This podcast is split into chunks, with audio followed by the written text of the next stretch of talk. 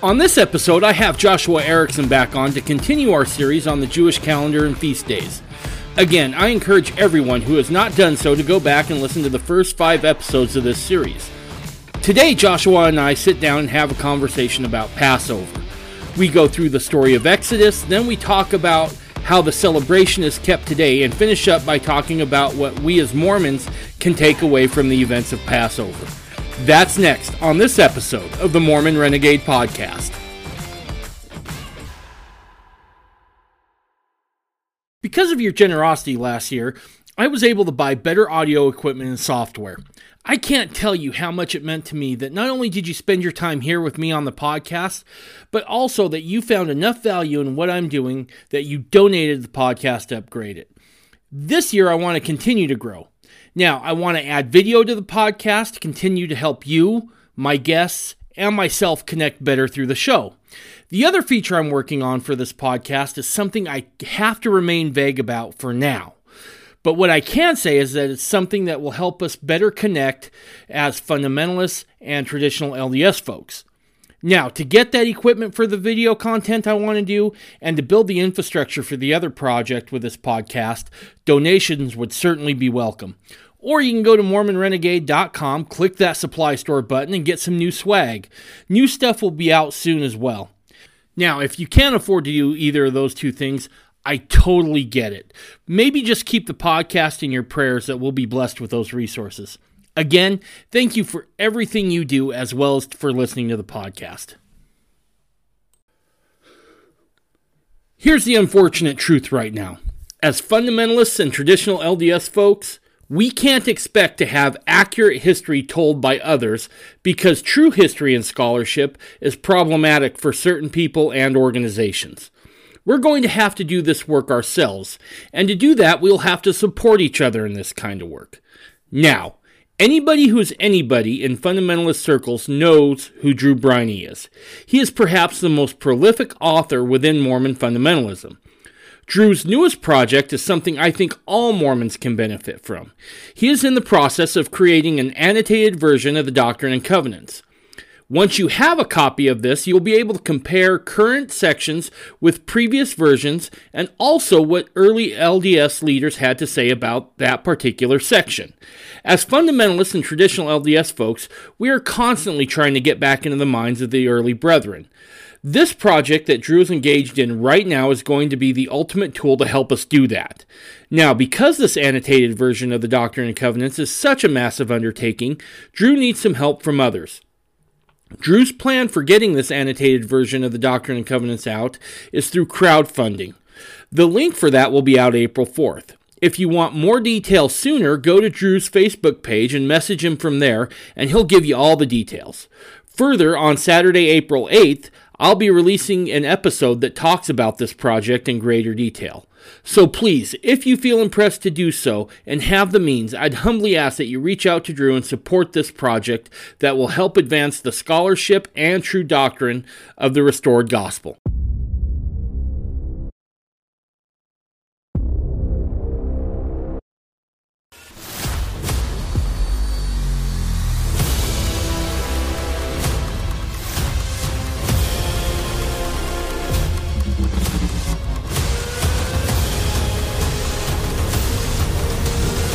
You're listening to the Mormon Renegade Podcast.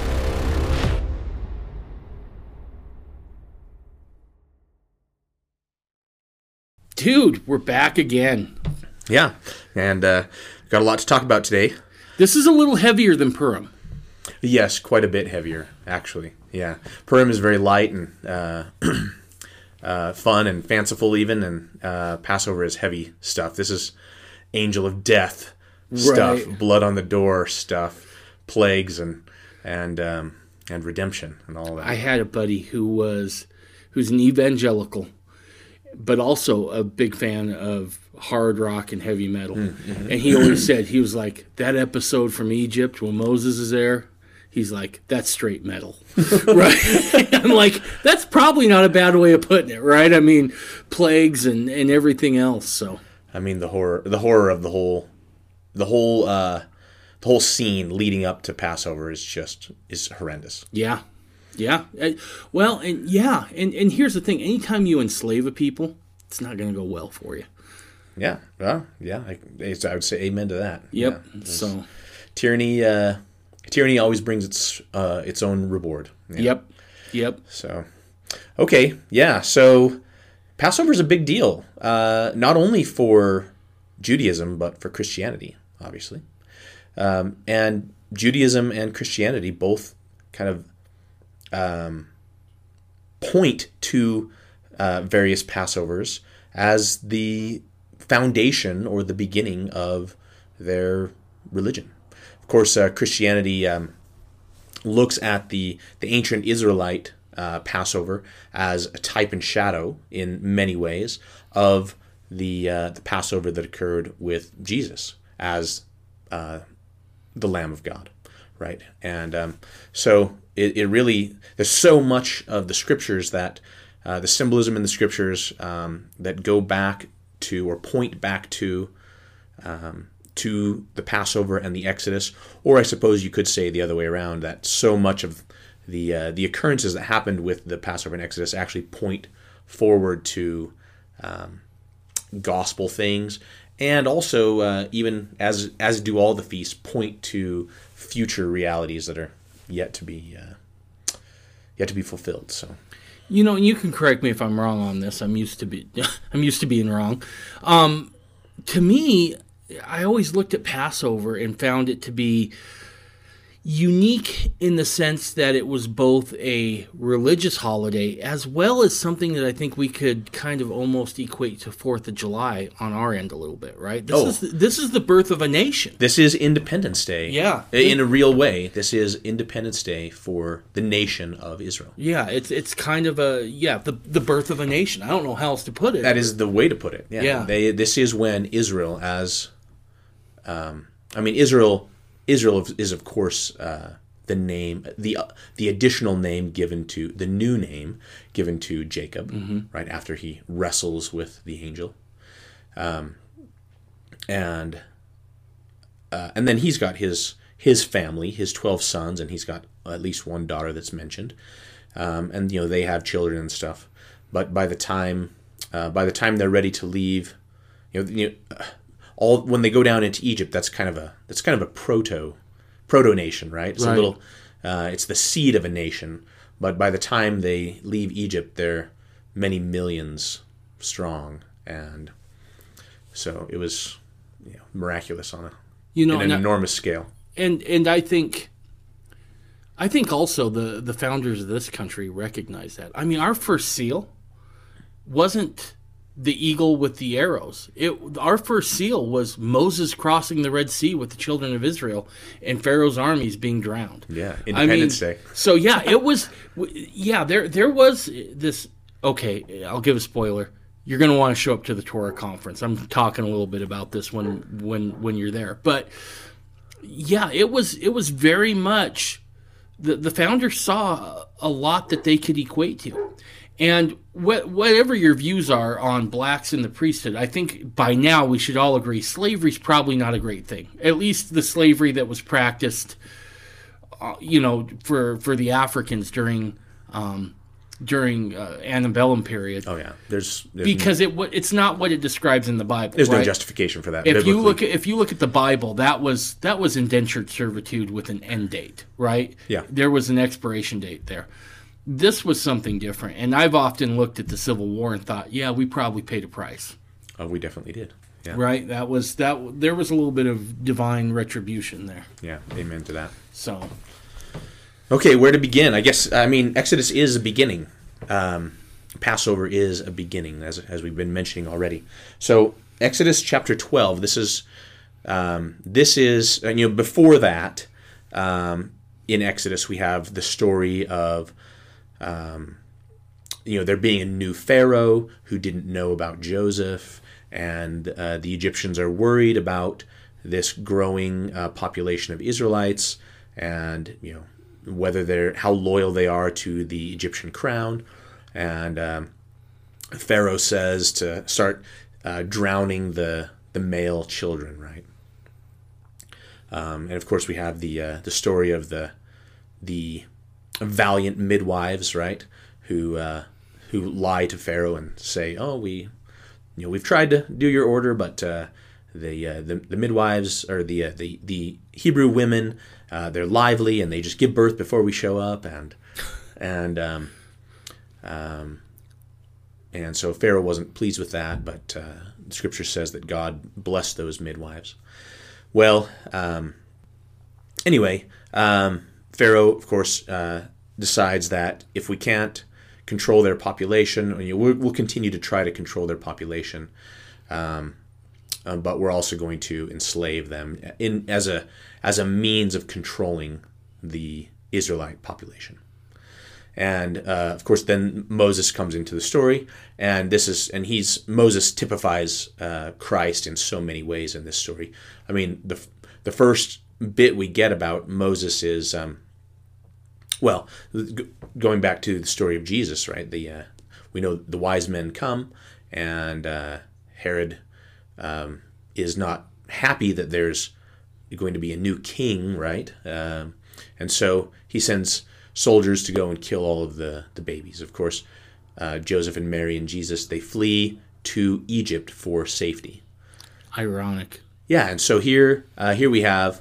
Um, again, actually, a uh, a, a I, I would say a Messiah type figure uh, in Moses, and um, he's going to he actually is going to take take the crown essentially from Pharaoh.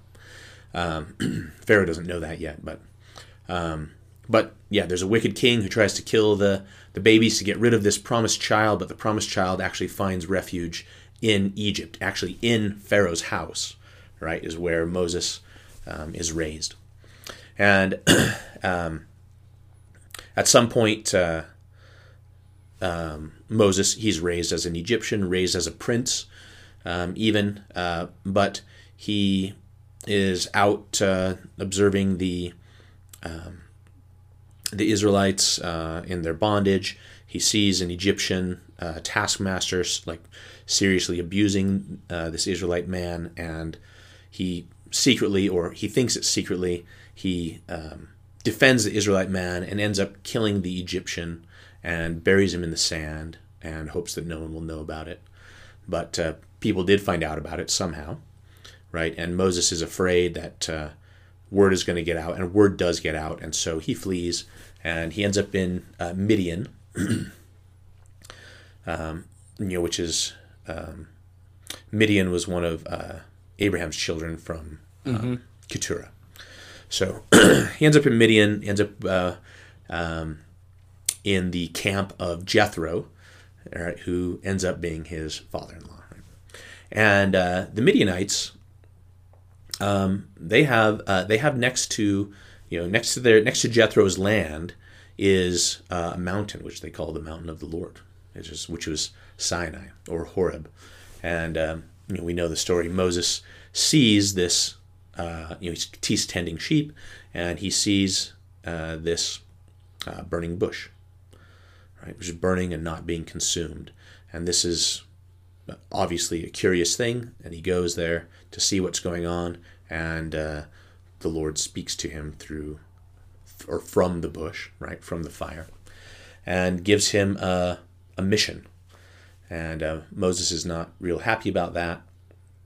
Uh, but God says, You're the one. And, you know, I'll give you, your brother Aaron is there and he can help too. So.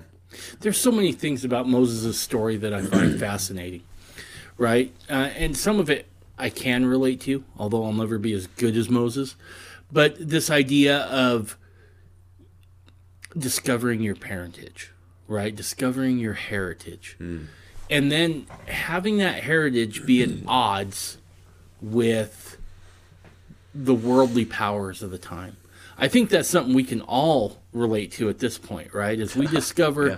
we're of the family of God, there's a reason we don't fit in with yeah. the rest of society. Also, I you know I remember when I first became a Mormon, uh, when I joined the LDS Church, I had to leave my hometown because I was trying to quit drinking, and I was at that point where the party found me. I didn't have to go look for it anymore. Yeah. and so I had to remove myself, and I removed myself to an itty bitty town hmm. about 45 minutes away where no one knew me, where I was out in the country. And so there there's some parallels there, oh, right? Oh yeah, that what, what you described there is is the Passover story Right. You- in uh, in microcosm. yeah, yeah, you're you're removed. And so there there was a Get lot out of Egypt. yeah, there was a lot of Moses' story that that I could identify with, and and I've often thought, and we'll get to it in a minute when he has to go back and talk to Pharaoh. That must have been a strange reunion, and I can sympathize a little bit with that because I'll run into guys from time to time when I'm back in Idaho that I screwed around with, and it's a little awkward, right? Yeah, no Because you know they're like, "You want to go grab one?" and I'm like, "No, no, I'm I'm I'm I'm not much of a partaker anymore." And I remember one guy goes, "What? You become a Mormon?" I'm like, "Yep." That's hilarious. so yeah, and you can only imagine what it must have been like for Moses to go through all of this, to be so high and be brought low. Um, I think I think the way Cecil DeMille painted it when when Charlton Heston was crossing the desert, where you know it turns you know men into prophets, sort of a thing. Yeah, uh, there's some there's some good movies that have been made. Yeah. Yeah, I mean this is a this is actually a this is a type of Christ as well. I mean, really Moses condescends Yeah. from Egyptian royalty to identifying himself with the slaves. Yeah. I'm a Hebrew, he says. You know. Yeah, he he's yeah. I think there's something that we can all take away from Moses' story. There's some there. It's such an integral story of, of just not just not the nation of Israel, not just the Jewish people, not just Mormons or anybody else. I think there's something very intrinsic there Yeah, that that we can take from. yeah. I mean that, that's why it's. I mean, um, you know, the Bible's the oldest, the oldest book in the world that's still read. Uh, you know, and the most widely read ancient Yep. book, and there's a reason for that. Yeah, because these stories are everyone's story, right? Yep. And they just and the the stories keep unfolding, generation after generation, yeah, and always will, because there's just uh, truth there that has to do with man's struggle yeah. for freedom and for uh, salvation. Yeah, Yeah, and it, it it's made an impression to the point that it's in the psyche of every human. I think. now, yeah, Right. Yeah, agreed. I had, a, I had a good friend who was an atheist uh, named Jason, and he once said, "So why doesn't God continue to talk out of burning bushes?" I said, "Because if anyone who was religious saw a burning bush, we all know we're going the other direction because nothing good's coming after that." So amazing. Well, um, we won't go over too much of the other the story, you know, but of course, um, you know, Moses asks for uh, Pharaoh to let them go. Pharaoh says no. Then there's plague, and we just go back and forth with Pharaoh saying, "Okay, okay, call it off," and um, then another plague uh, comes along. Right, ten of them, uh, culminating in uh, the final. The final two plagues are darkness, and then death. the, the, the slaying of the firstborns. Yeah. And uh, this brings us to um, Exodus chapter 12, which is so all that other stuff was, you know, the, the first part of Exodus. But in Exodus chapter 12, um, I'll read here. The Lord spake unto Moses and Aaron in the land of Egypt, saying, This month shall be unto you the beginning of months. It shall be to you the first month of the year to you. so, uh, so yeah, this is really a beginning. This, not only of their calendar, um, which it was. This is, of course, Passover is in the spring, and it actually used to be much more widespread. This idea of uh, New Year's being in the spring. Our uh, our Roman calendar has switched it to winter, um, January, uh, but it used to be in the spring. And uh, this is this is why April first is April's April Fool's Day because there was a, a propaganda um, propaganda uh, what's the word I'm looking for um, push to uh, try to get people to stop celebrating New Year in the spring. Really, Yeah, and and if you did, then you were called April Fool. So really, I didn't know that. That's fascinating. yeah, yeah. Um, so anyway, um, so yeah, this is going to be the beginning not only of the uh, the calendar, but also the beginning of the nation, like we uh, like we mentioned already. Now this goes actually uh, this actually goes way way back before that. Um, because if you go to um, Exodus 12, um, 40, let's see, 40 and 41. Now this is this is after their like the day that they're leaving, which was, by the way, on the uh, the 15th of the month. So I'll back up just a little. Um, so uh, beginning of chapter 12, he says, This is going to be the beginning of the month. This is basically going to be the new year here. So the first day of the first month is going to be the new year. And then later on, we'll talk about it a little more. On the 10th day of this month, they were supposed to pick out a lamb, excuse me, um, or a goat to be the Passover. And then, and then uh, the 15th, starting on the 15th and for seven days, they're going to have um, the Feast of Unleavened Bread. So, and this uh, this timing of the first month actually is there's an interesting mirror with the seventh month. We talked about some of the festivals of the seventh month, but on the seventh month, on the first of the month is uh, trumpets, and then on the tenth is uh, Yom Kippur, Right. and then on the fifteenth for seven days is the Feast of Tabernacles. So, in the first month we have New Year, on the 10th, we select the lamb. On the 15th, and for a week, we have vessel of Unleavened Bread. And then in the seventh year month, we have the first is the Feast of Trumpets, or but also called Rosh Hashanah, so the head of the year. It's a, it's a kind of a new year as well. And then we have the Day of Atonement on the 10th, um, and then uh, Tabernacles. And and there's there's this kind of symmetry between the first and the seventh month for good reasons. Um, there's actually a real connection between um, between those. So, um, of course, uh, Passover and is when we left Egypt, but but the that's like when the when our redemption was completed. But the redemption began.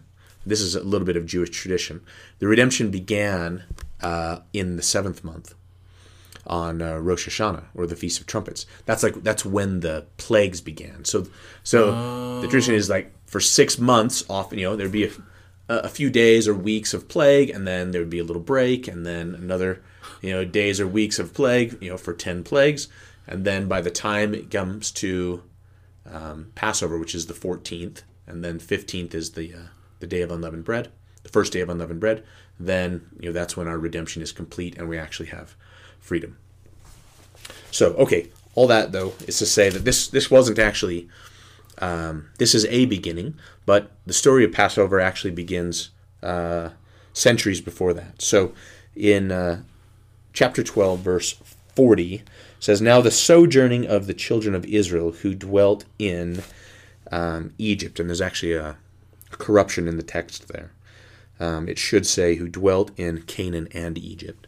Um, that's what the uh, the Septuagint and um, uh, some older uh, versions uh, and in um, in the New Testament it talks about that too. So anyway, uh, sojourning of the children of Israel who dwelt in Canaan and Egypt was 430 years, and it came to pass at the end of the 430 years, even the self same day it came to pass that all the hosts of the Lord went out from the land of Egypt. So, hosts of the Lord. This is, of course, like the Hebrew. There is the uh, the armies of the Lord. So this is the Lord's army, Israel. Right. So, so on to the day, uh, 430 years ago, to the day. Now, what is the day they're talking about? Even the self same day. That is the day that uh, the Lord commanded Abraham to go to Canaan, and where God said, "I will give you this land."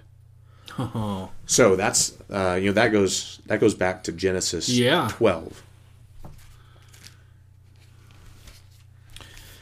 Okay, so Genesis 12, um, verse 1. Now, Jehovah had said unto Abraham, Get thee out of thy country, and from thy kindred, and from thy father's house, unto a land that I will show thee. And I will make of thee a great nation, and I will bless thee, and make thy name great, and thou shalt be a blessing, And I will bless them that bless thee, and curse them that curse thee, and in thee shall all the families of the earth be blessed. Okay, so there it is, and and that uh, that promise was repeated to Abraham a few times. But it's it's interesting because um, the story of Abraham is actually uh, a microcosm of the Passover again, because he Abraham starts out in Canaan, and where does Israel start? They start out in Canaan as well, and then uh, at some point, um, Abraham goes to Egypt. It says the problem was there was a famine. Right. There's a famine, so Abraham goes to Egypt, and um, he stays there for a little bit, and eventually, um, uh, there's that uh, there's that episode with uh, Pharaoh wanting his wife, right, and uh, he ends up Abraham, Abraham ends up rich because of uh, that mess up there and the and the little white lie that was told. She's my sister, uh, and then Abraham leaves and goes back to Canaan. Okay, and this is kind of the story of, of Israel as well, right? Jacob and his 12 sons, they're in Canaan.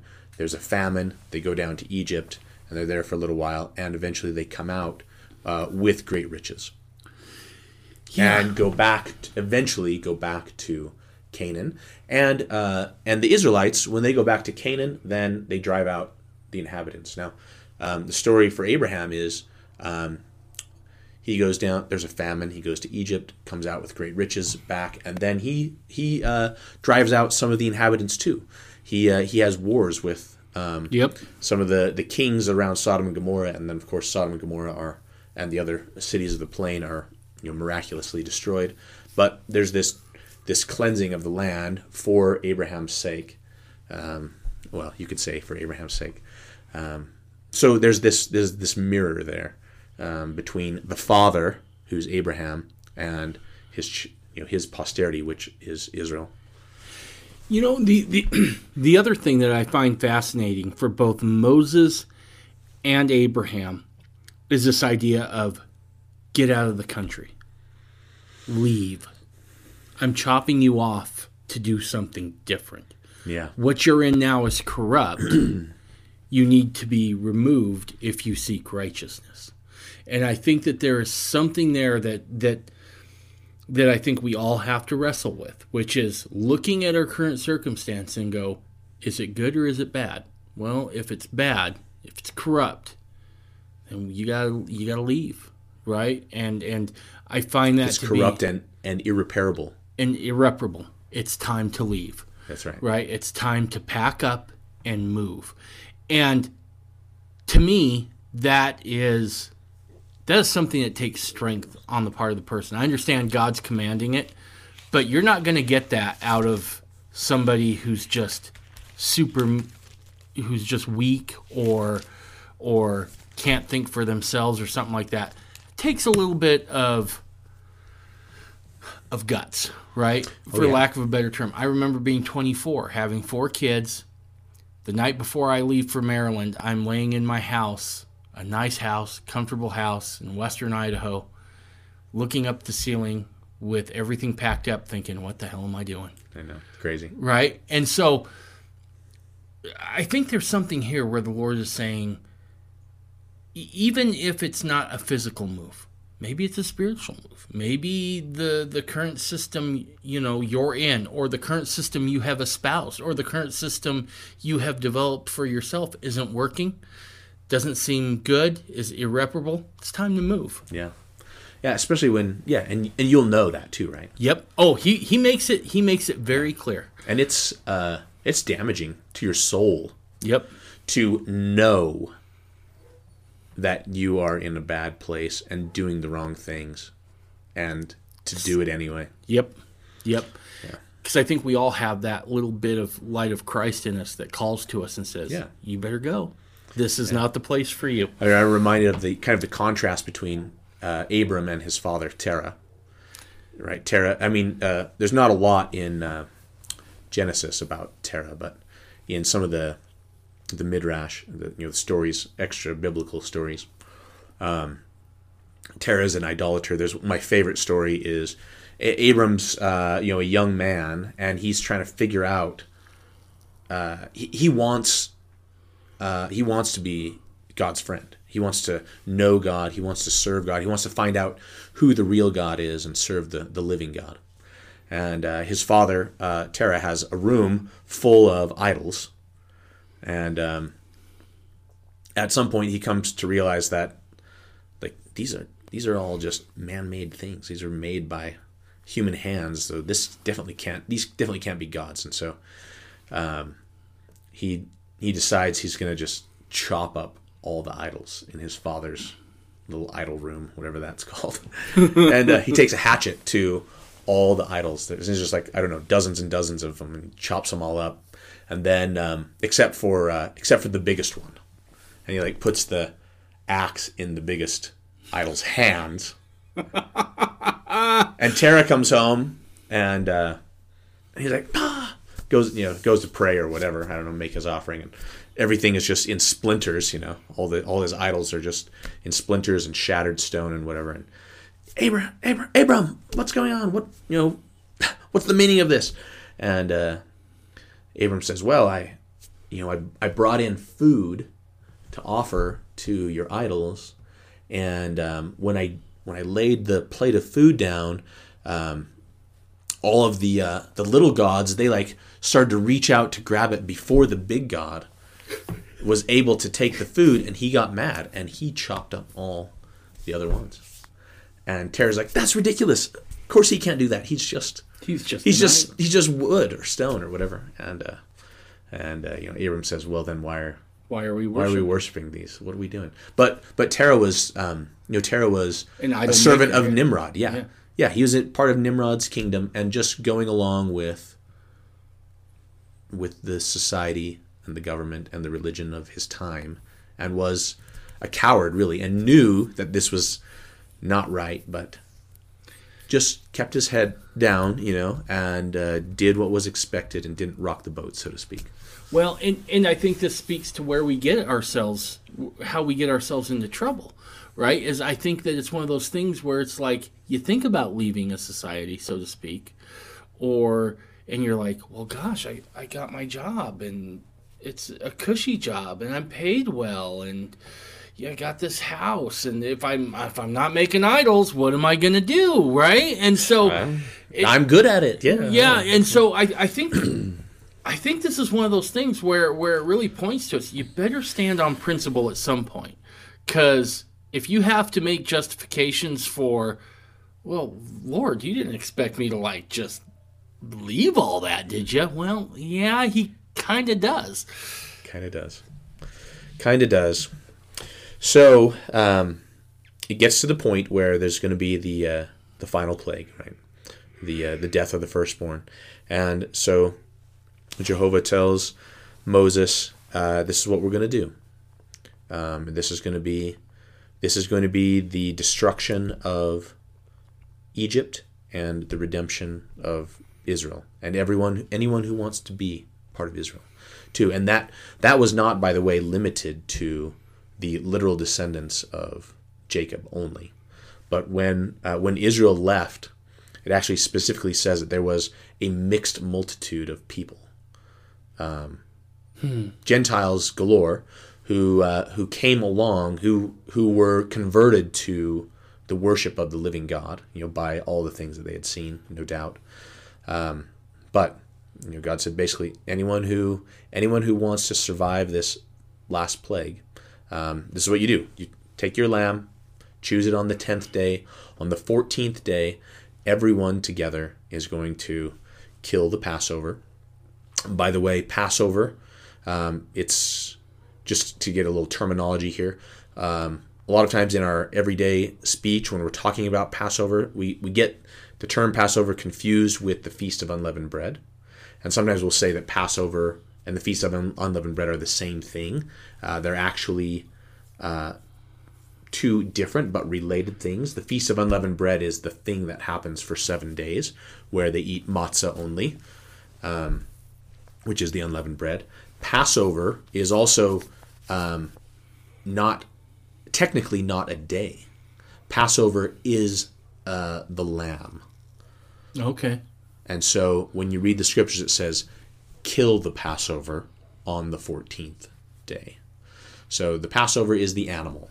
Um, that's the name of the animal that is killed on the 14th and then is eaten with unleavened bread and bitter herbs on the the evening of the 15th, right? As as nightfall comes after the 14th, then everyone's supposed to be inside.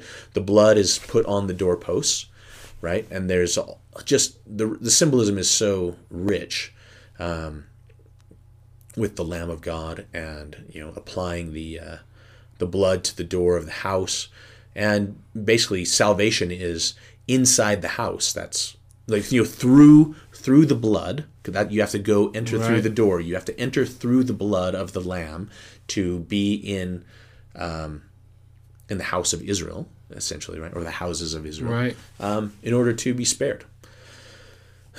so um, the angel of death comes and says, "There's, you know, there's not a there's not a house uh, that isn't affected because there's firstborns all over the place." Right. And um, so, um, uh, so again, well, I mean, I want to kind of give the uh, the broad overview, I guess here. Um, they uh, finally Pharaoh says you you have to leave. Like I I've been wanting to keep you, but you have to leave actually. So they gather up all their all their people, all their flocks.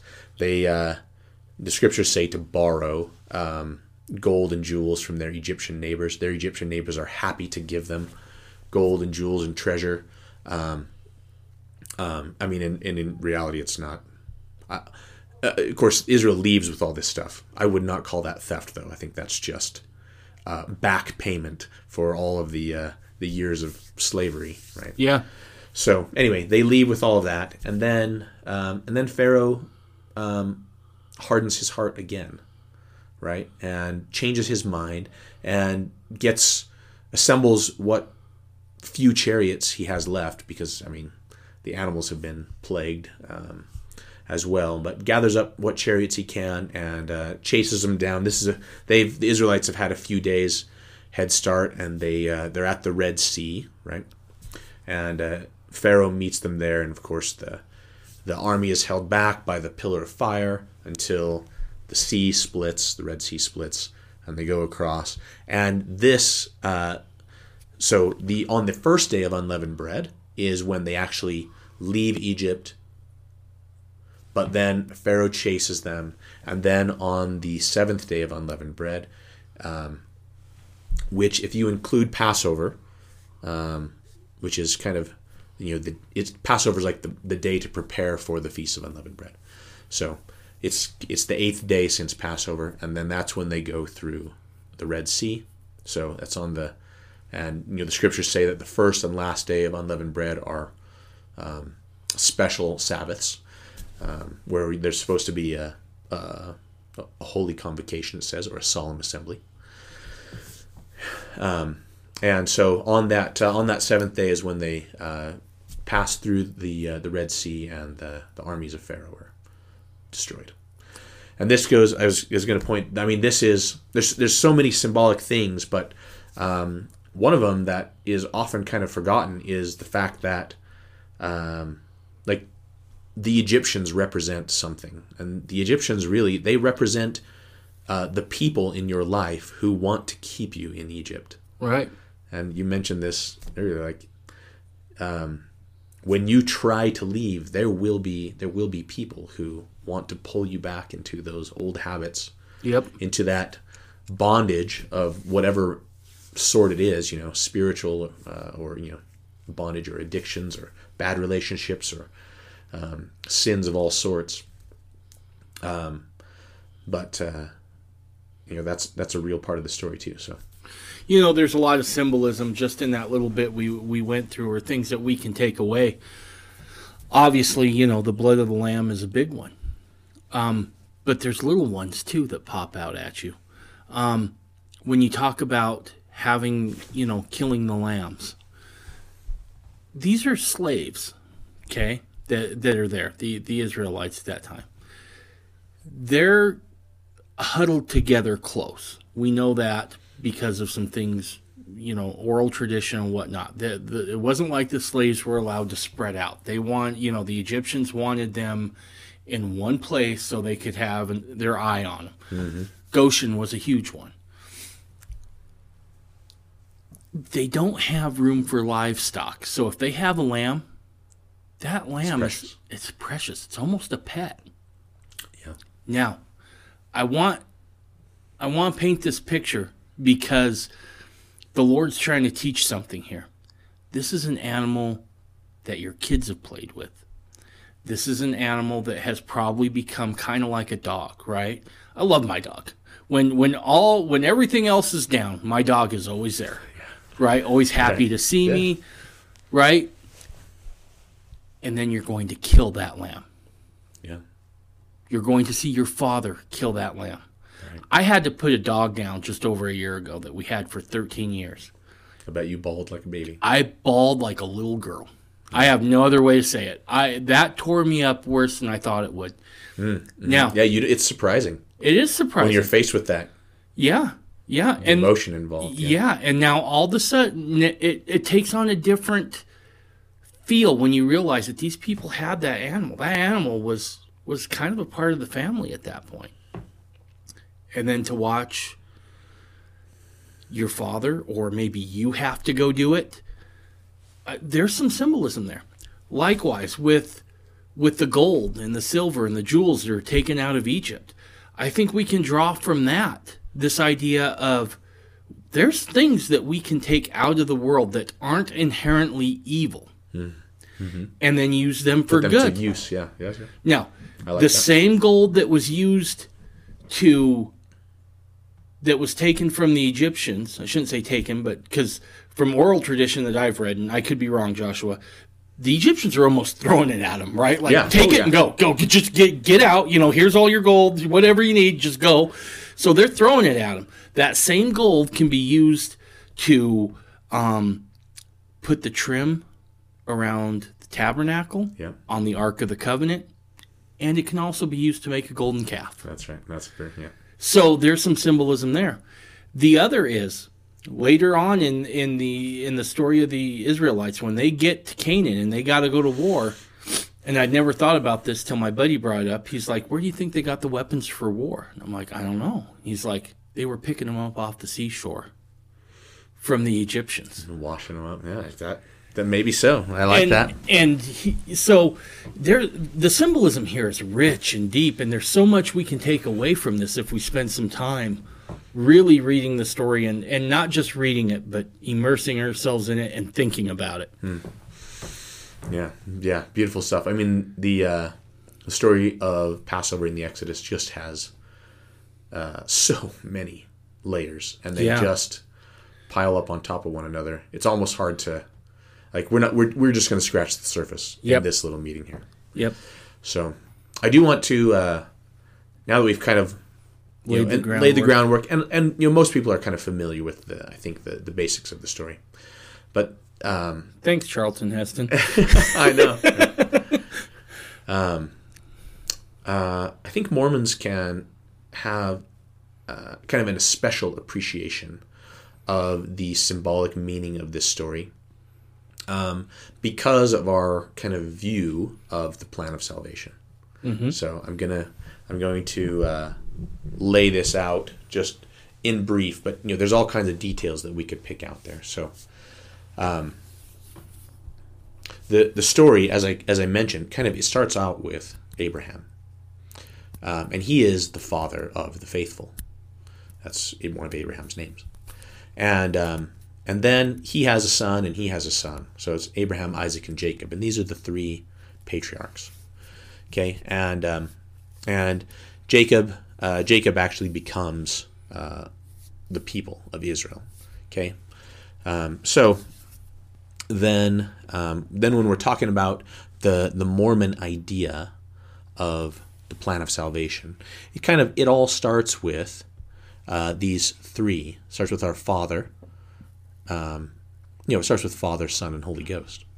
Okay, and um, and of course the uh, the middle one is the one that's sacrificed, right? And so Right. with Abraham, Isaac, and Jacob, that's that is the case as well. And also, uh, and this is a un, you know kind of a uniquely Mormon thing, is that the story uh, the story of the plan of salvation doesn't start on earth; it actually starts in heaven.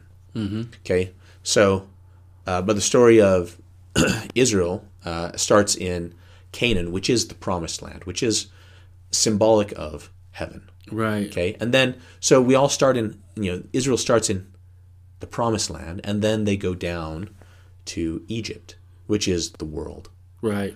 and everything's good at first, right? And when we come to the earth, everything's good at first because we're innocent and we're not accountable. But at some point, um, slave, you know, sin enters in, right? The the bondage of sin, I will say, and uh, and then there's all the all that goes along with that, and um, and then uh, and then eventually there's a there's a savior provided, and then on, uh, you know, we, you know, there's a savior provided in the Passover story. There was the lamb. Okay, we uh, we leave the world behind. We leave the Egyptians behind. They don't want us to leave. Uh, they want to keep us in sin. We come to, um, you know, but we but we put our faith in the Savior, in the Lamb, um, and then we come to this point where we've had we have faith. Um, so we you know we put the blood on our house, and uh, we repent. You know we we're like we're not going to build up Egypt anymore. We're going to do what God wants us to do. That's repentance. Right. Okay, and we're going to go out into uh, the wilderness, and then that prepares us for baptism, and that is the that is the Red Sea, right? Israel, the entire as a nation, as a uh, which in the scriptures is often referred to as a as a person, like Israel as a as a body Right. is sometimes referred to as God's son, sometimes referred to as God's servant, sometimes as God's wife. Uh, just depending on the metaphor that's being used, but uh, but as a corporate body, uh, we go underneath the water, right? And this is on the on the eighth day, too, right? So the, the the number eight is is connected to um, baptism, right? Okay. in lots of stories. eight Jaredite barges and eight, Right. eight people on Noah's ship, and uh, and so on.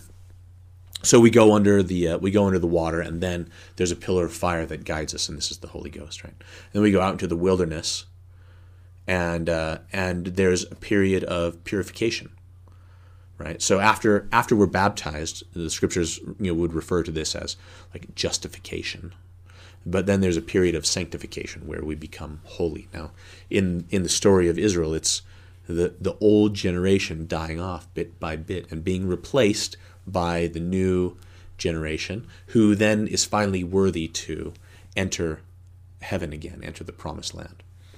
Um, and so there's uh, so there's this this cool thing, right? Where we we start in heaven, we descend to earth, go through all these trials and uh, plagues, and and eventually escape. And there's baptism, and then there's all this sanctification, and then ultimately we want we end up back in the same place where we began. And the other cool thing about it uh, is that, um, and I mentioned this earlier, is that uh, Abraham, who is symbolic of the father here, Right. earlier in the story, he actually did all that stuff first before, right? Abraham does this stuff, yeah. starts out in uh, Canaan, goes down to Egypt, and returns to Canaan, and goes through all the struggles and things, and then his descendants make the same, um, you know, trace in you know, trace his footsteps, uh, so to speak. so there's a lot of uh, there's a lot of details that could be pulled out there. Yeah, and what I find funny is that this story continues to cycle through in time after time, right? You can see it in this story that we're talking about. You can see it in in the the colonists that were here for religious freedom, right? We're going to break away. We're going to go do something different. And then you see it again with with you know in in three or four generations after them where we're breaking from England. And then let's make it really Mormon. Now Brigham's going to take the saints out of the United States and break away Yeah. again. Mormon Moses. Right, exactly. And so this story can I would imagine that we're going to see another episode of this, only maybe not so physical, right? Maybe now it's a matter of spiritually coming out of Egypt, Oh yeah. right? Whatever your Egypt is, there's this idea now of coming out of it. Maybe it's shutting off the social media. Maybe it's, you know, just finding a way to leave Egypt or Babylon behind you and go forward. Hmm. Yeah, I mean, um, yeah, yeah. I have a lot of thoughts going through my mind, but yeah, it's part of it is um, uh, part of it is the the truth of knowing what it is you're supporting. I mean, in in one sense, they were slaves, yes. Okay, and so, um, I don't know how much. You know, we can't we can't necessarily blame individual Israelites for that, but in another sense, um, like we we sell ourselves Yeah. into slavery, right? Yep. It's like okay, we'll go along with that, and and before you know it, you're you're actually building up Egypt, yes. Yeah. and um, and I think part of the plagues, part of the plagues is to get you know Pharaoh's attention, but part of it's probably to get the Israelites' attention too. To be like, hey, you see this beautiful Nile? You know that you, you they probably they probably maybe they loved the Nile. You know they took pride in this awesome river that was Well, uh, that was in their country. At know? least the giver of life yeah, through yeah. there, right? I mean, you're probably drawing your water from there Yeah. and wells associated with it. Here it is. Let- I'm going to turn it to blood. All the fish are going to die. It's going to stink. then frogs are going to come out. And all the things that, uh, at some point, all the things that you thought maybe were kind of cool or nice about Egypt, and they did think Egypt was nice. They they you know complained to Moses over and over. Let's go back. Uh, you know, uh, in Egypt we had uh, cucumbers and leeks to eat. You know, um, and at least and at least we were at least at least the Egyptians fed us. And it's like, wow, you would you I mean it's it's selling your birthright for a mess of pottage, you know. Yep. Like you would trade your freedom for some cucumbers. Well, and I think it's actually deeper than that. So I've I've I've thought about this a little bit once when when we adopted our twins, we had to become foster parents first. Yeah. which was just asinine, right? I have four kids who are doing well because of my wife. I'm not going to lie. It wasn't, no doubt. It had nothing to do with me. But anyway, they're doing good. And I'm taking a class on parenting from somebody who's never had kids. Ugh. Drove me nuts, No doubt. right? But I played the game. One day I was getting ready to head out of that class. I mean, I'd go to that class. I'm like, "Ooh, I can't wait to get out of here, right? I would be watching the clock, and I'm like, I'm out. One day I get caught. I was talking to another guy, and the lady who was teaching the class came up and said, "Hey, um, I was wondering if you would go with us because I'm a pretty big guy, right? Mm-hmm. We have to do a, eh, what they called an extraction." Okay. from a house, and the the the city police department was fairly thin. And she's like, they've assured us that it's safe, but I would like some help. There's going to be one other cop there, and I'm like, Okay. fine, right? So I get in there, Let's do this. and we drive down there, and it's just horrible conditions, Joshua. There's no food in the house. There's moldy food in the house. There is feces on the wall. Filth and squalor. It's filth and squalor, and you can tell these kids have been abused. Like, having been a former smoker, I know what a cigarette butt burn looks like, and those kids had them. It was horrific. Horrific. Made me want to pound somebody. I was like, where is he? I got something I want to give him. And what struck me is even when we were telling the kids, we're going to take you someplace safer, you're going to be able to go someplace where there's good food, they fought. They were like, I can't leave here. I got to stay here. I got to stay here. This is where I'm at. And there's this human condition that we get in where the fear of the unknown seems worse than whatever condition you're in now. And I think that that we can syndrome. take that lesson away that yeah. sometimes the unknown is way better Oh yeah. than what's here. Devil you don't the devil you know is better than the devil. Yeah, you I don't I don't necessarily ascribe to that in most cases. I think, well, maybe not, right? and and I think I think that's the Lord saying, don't be too scared of change. Change is inevitable. So yeah. So I think part of the plagues was God just had to destroy Egypt. Yeah. So it doesn't it's not appealing anymore because Yep. it's just hail and fire and all He did his yeah, like let's just destroy this place so that my people are not gonna feel a desire to stay. right? Yeah. So yeah. Anyway, I mean that happens. Their their world fell fell apart, um, and they experienced a lot of the plagues too. Not all of them, but uh, the first few, the Israelites and the Egyptians felt equally. Right. So there's, uh, you know, and there's a lesson in that too. Like God's people are not guaranteed to have an easy time at it when the the plagues and the destruction come. Like you're gonna feel it too, but um, but ultimate destruction, um, you know, there's a promise there that ultimate destruction will not, you will pass over you, right? So, yeah. So, um, uh, let's see. So now there's uh, uh, there's there's kind of three uh, three kind of closely related um, festivals or important days uh, surrounding Passover. There's there's the Passover itself, which is, as I mentioned before, is the is the lamb actually, and the lamb or the or the goat is uh, killed on the on the 14th, and then beginning on the 15th and going for seven days, we have the feast of unleavened bread. And why unleavened bread?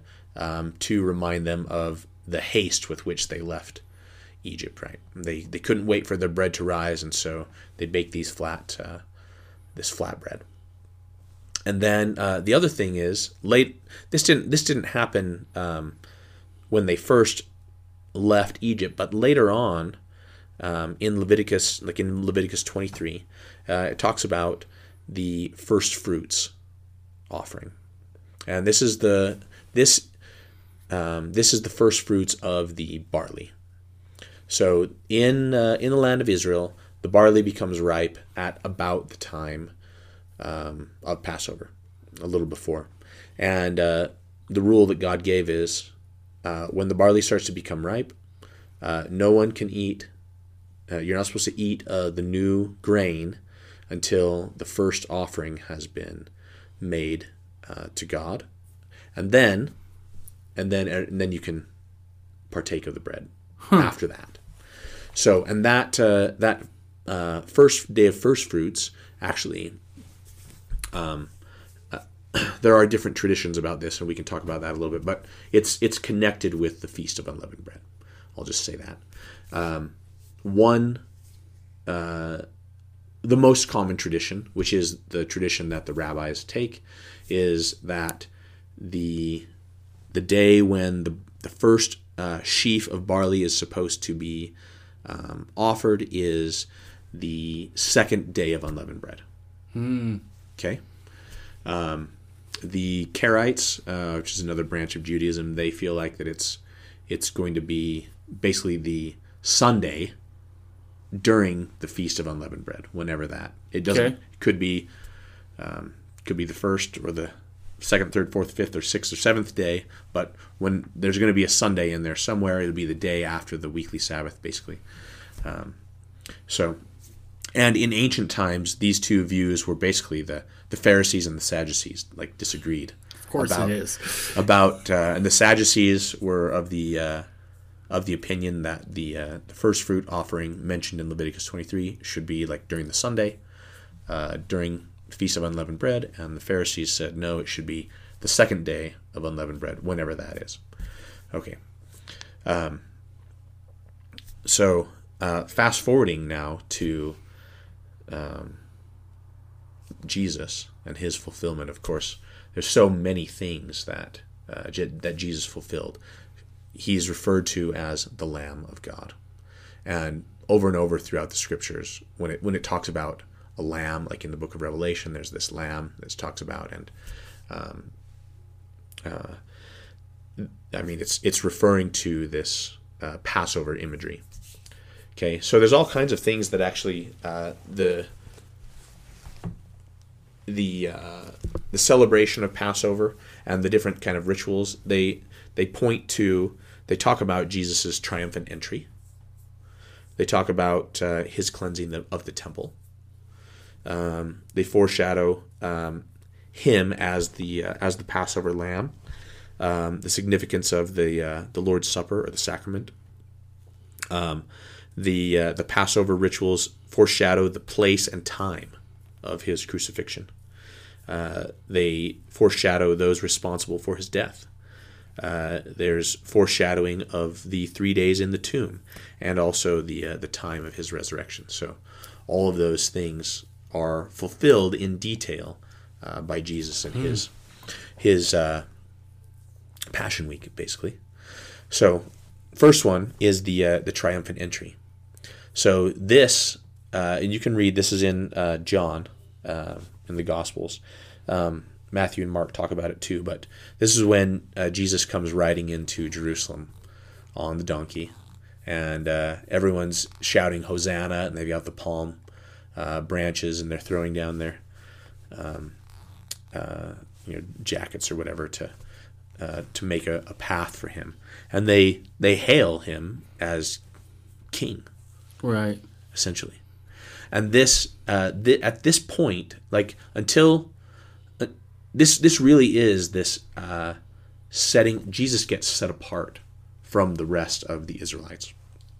He's been mingling with them. He's been mingling with the the low lives, right? The tax collectors, the prostitutes, um, and uh, you know the sinners. Uh, and but now suddenly he is he's gaining traction he's gaining popularity and he suddenly uh, gets elevated to king essentially i mean in it's symbolically speaking they recognize him as that and uh, this you know the uh, the leadership has been nervous about him Oh yeah. but they're like, no, no, th- we definitely got to take care of this problem. Uh, this is embarrassing, right? And this this happens. Um, this John gives the timing. This this happens on the tenth day of Passover, or tenth day of the first month. This is when the Passover lambs are uh, set apart from the rest of the flock as the as the sacrificial lamb. So here he is, uh, set apart on his uh, with with the triumphal entry. So, um, Jesus, of course, cleanses the temple too. Okay, he makes a whip, and it's a it's a great story for all those people who, uh, yeah, have the uh, the uh, big teddy bear, loving, accepting Jesus, right? That um, wouldn't hurt a flea or whatever, right? But you know, he braids a, takes the time to braid a whip, and then goes in and flips over the tables and cleans house. Yep.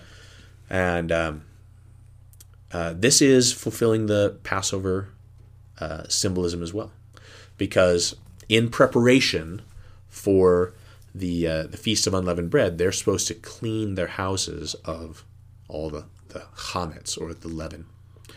So here he is. He's he says, "I'm cleaning my father's house." Right of the wickedness that's there, and of course, uh, leaven in the scriptures has a number of meanings, but uh, generally, uh, not always, but generally, there's kind of a negative connotation. Like Right. Leaven is represented representative of sin of some sort, or um, false ideas. At least, like Jesus says, "Beware of the leaven of the Pharisees." Right. Right. Um, now, it's not always it's not always negative, um, but usually it is. Jesus also says to his followers, "A little leaven leavens the whole lump." Like he he wants us to be the leaven for the world, but Right. uh, but with um, the righteous counterpart to the leaven of the the Pharisees and the wicked. You know these these uh, uh, uninspired uh, traditions that the Pharisees are constantly trying to pile on to everybody, and Jesus he gets criticized for not following their traditions all the time, even though he's sinless. He's he's keeping all the commandments, but he does not keep their traditions. You know, he picks some food on the Sabbath and heals people on the Sabbath, and uh, his he, you know his disciples eat with unwashed hands, and he's being criticized constantly. But all these things that he's being criticized about, none of them are actual commandments. Right. These are otherwise he's not sinless, right? They're all uh, they're all the traditions of the the Pharisees, which he says, beware of this this leavening that they have.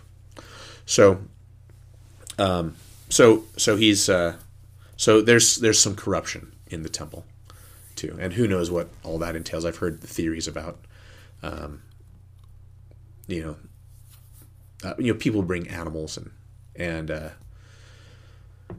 um, you know the priests were maybe saying, oh, you know, you know, we found this problem with your lamb that you brought, so um, uh, why don't you uh, you know we have some here though that you can buy from us that are certified or whatever and they were you know kind of um, abusing the system. They turned it into a money making operation. yeah yeah jesus didn't like that.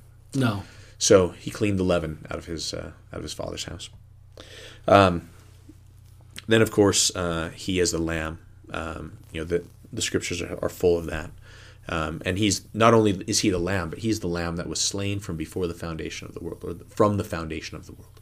So this is always the plan, and um, um, time and place of uh, his crucifixion. Um, now, in the uh, in Exodus chapter twelve, when they're when Jehovah is giving instructions, he tells them to on the on the fourteenth. He says you're supposed to kill uh, kill the Passover lambs on uh, in the afternoon. Um, the Hebrew phrase is uh, between the evenings.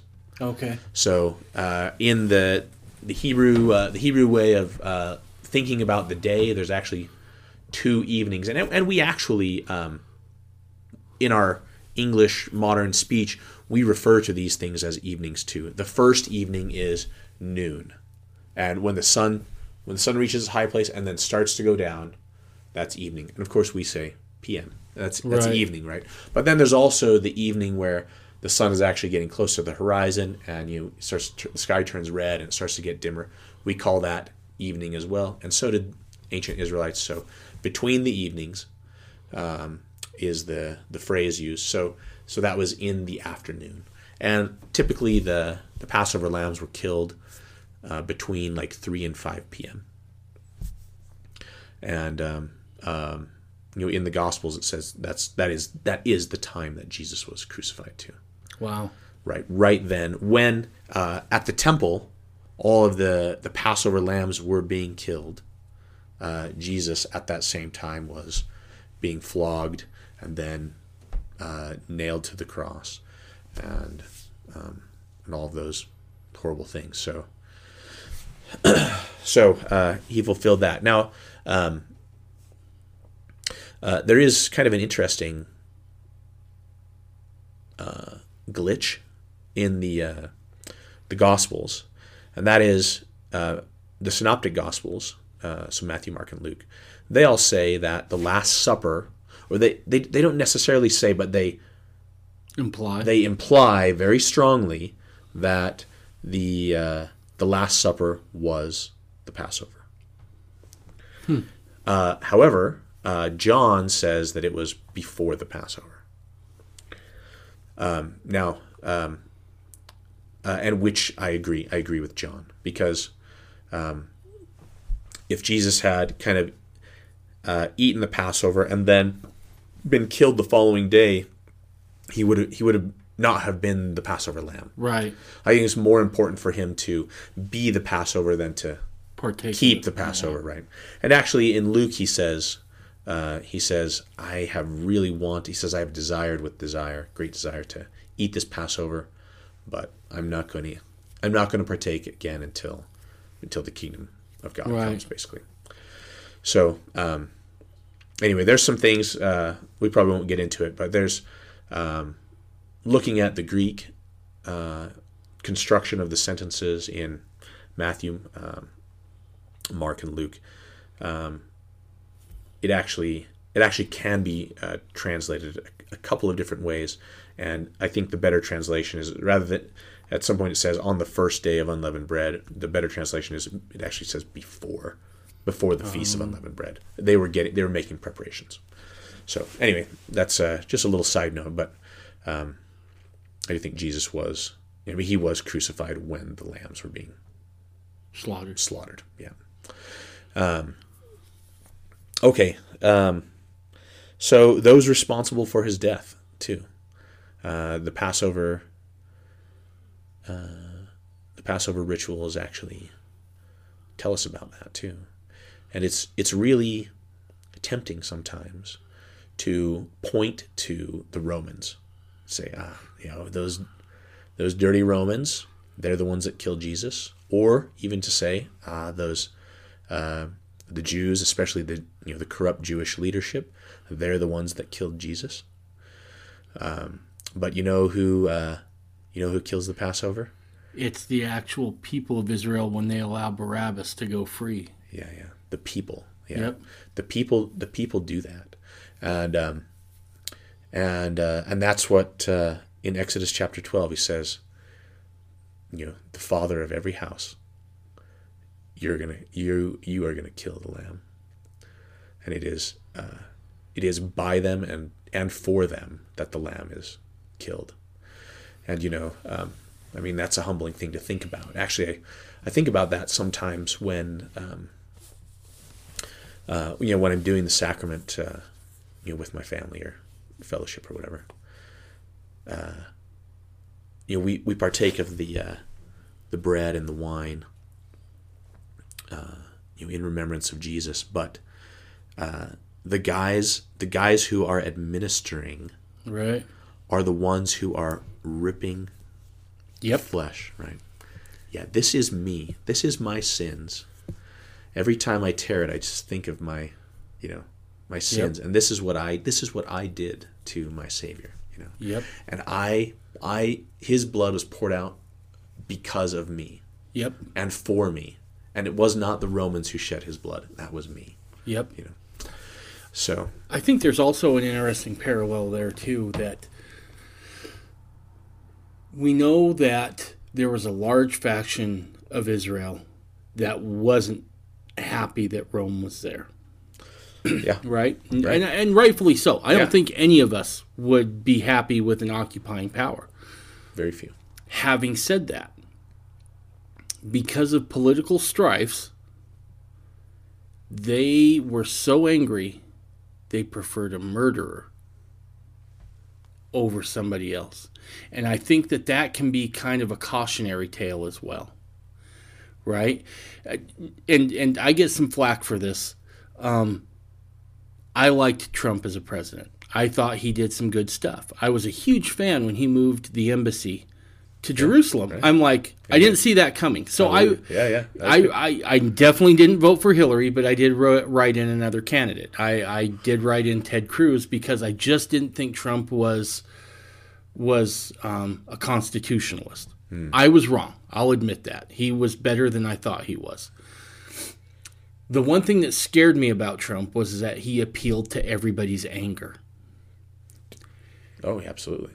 And that to me is always troubling. And I think you see parallels in that with what happened with Barabbas and Jesus, right? Yeah.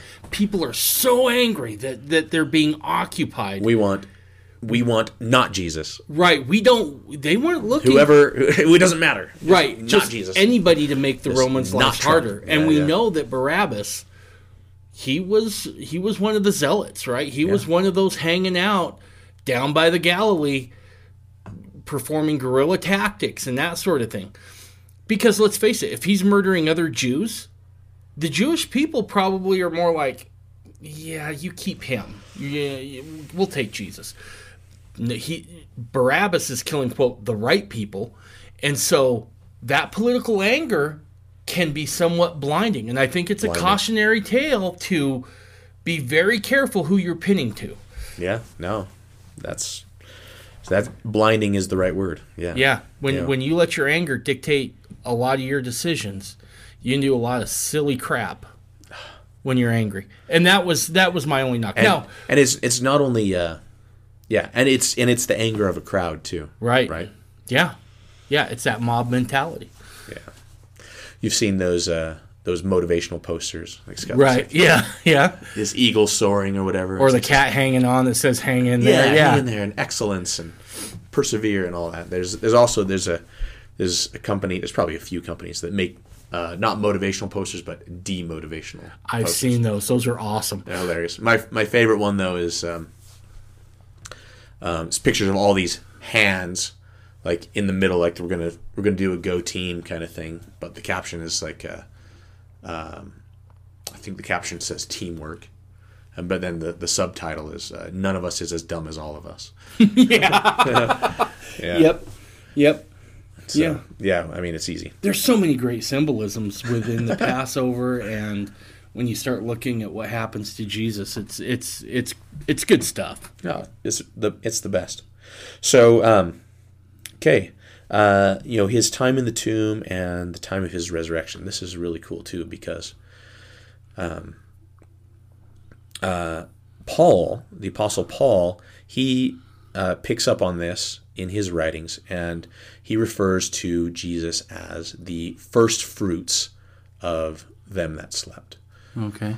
and this is talking about the the first fruits of the barley harvest and and equating that to the resurrection. And paul has plenty of imagery uh, about this. Um, but uh, as i said you know the uh, uh, and this happens during passover um, and it happens on um, happens on as i said the, the sadducees felt like it should always be on a sunday. And uh, the Pharisees thought it should be the second day, and sometimes those were the same. And the year that, uh, and I love this too about uh, about Jesus is that um, I think the year that he died, those were actually The same day. the same day. So it actually satisfied both both, calendar systems.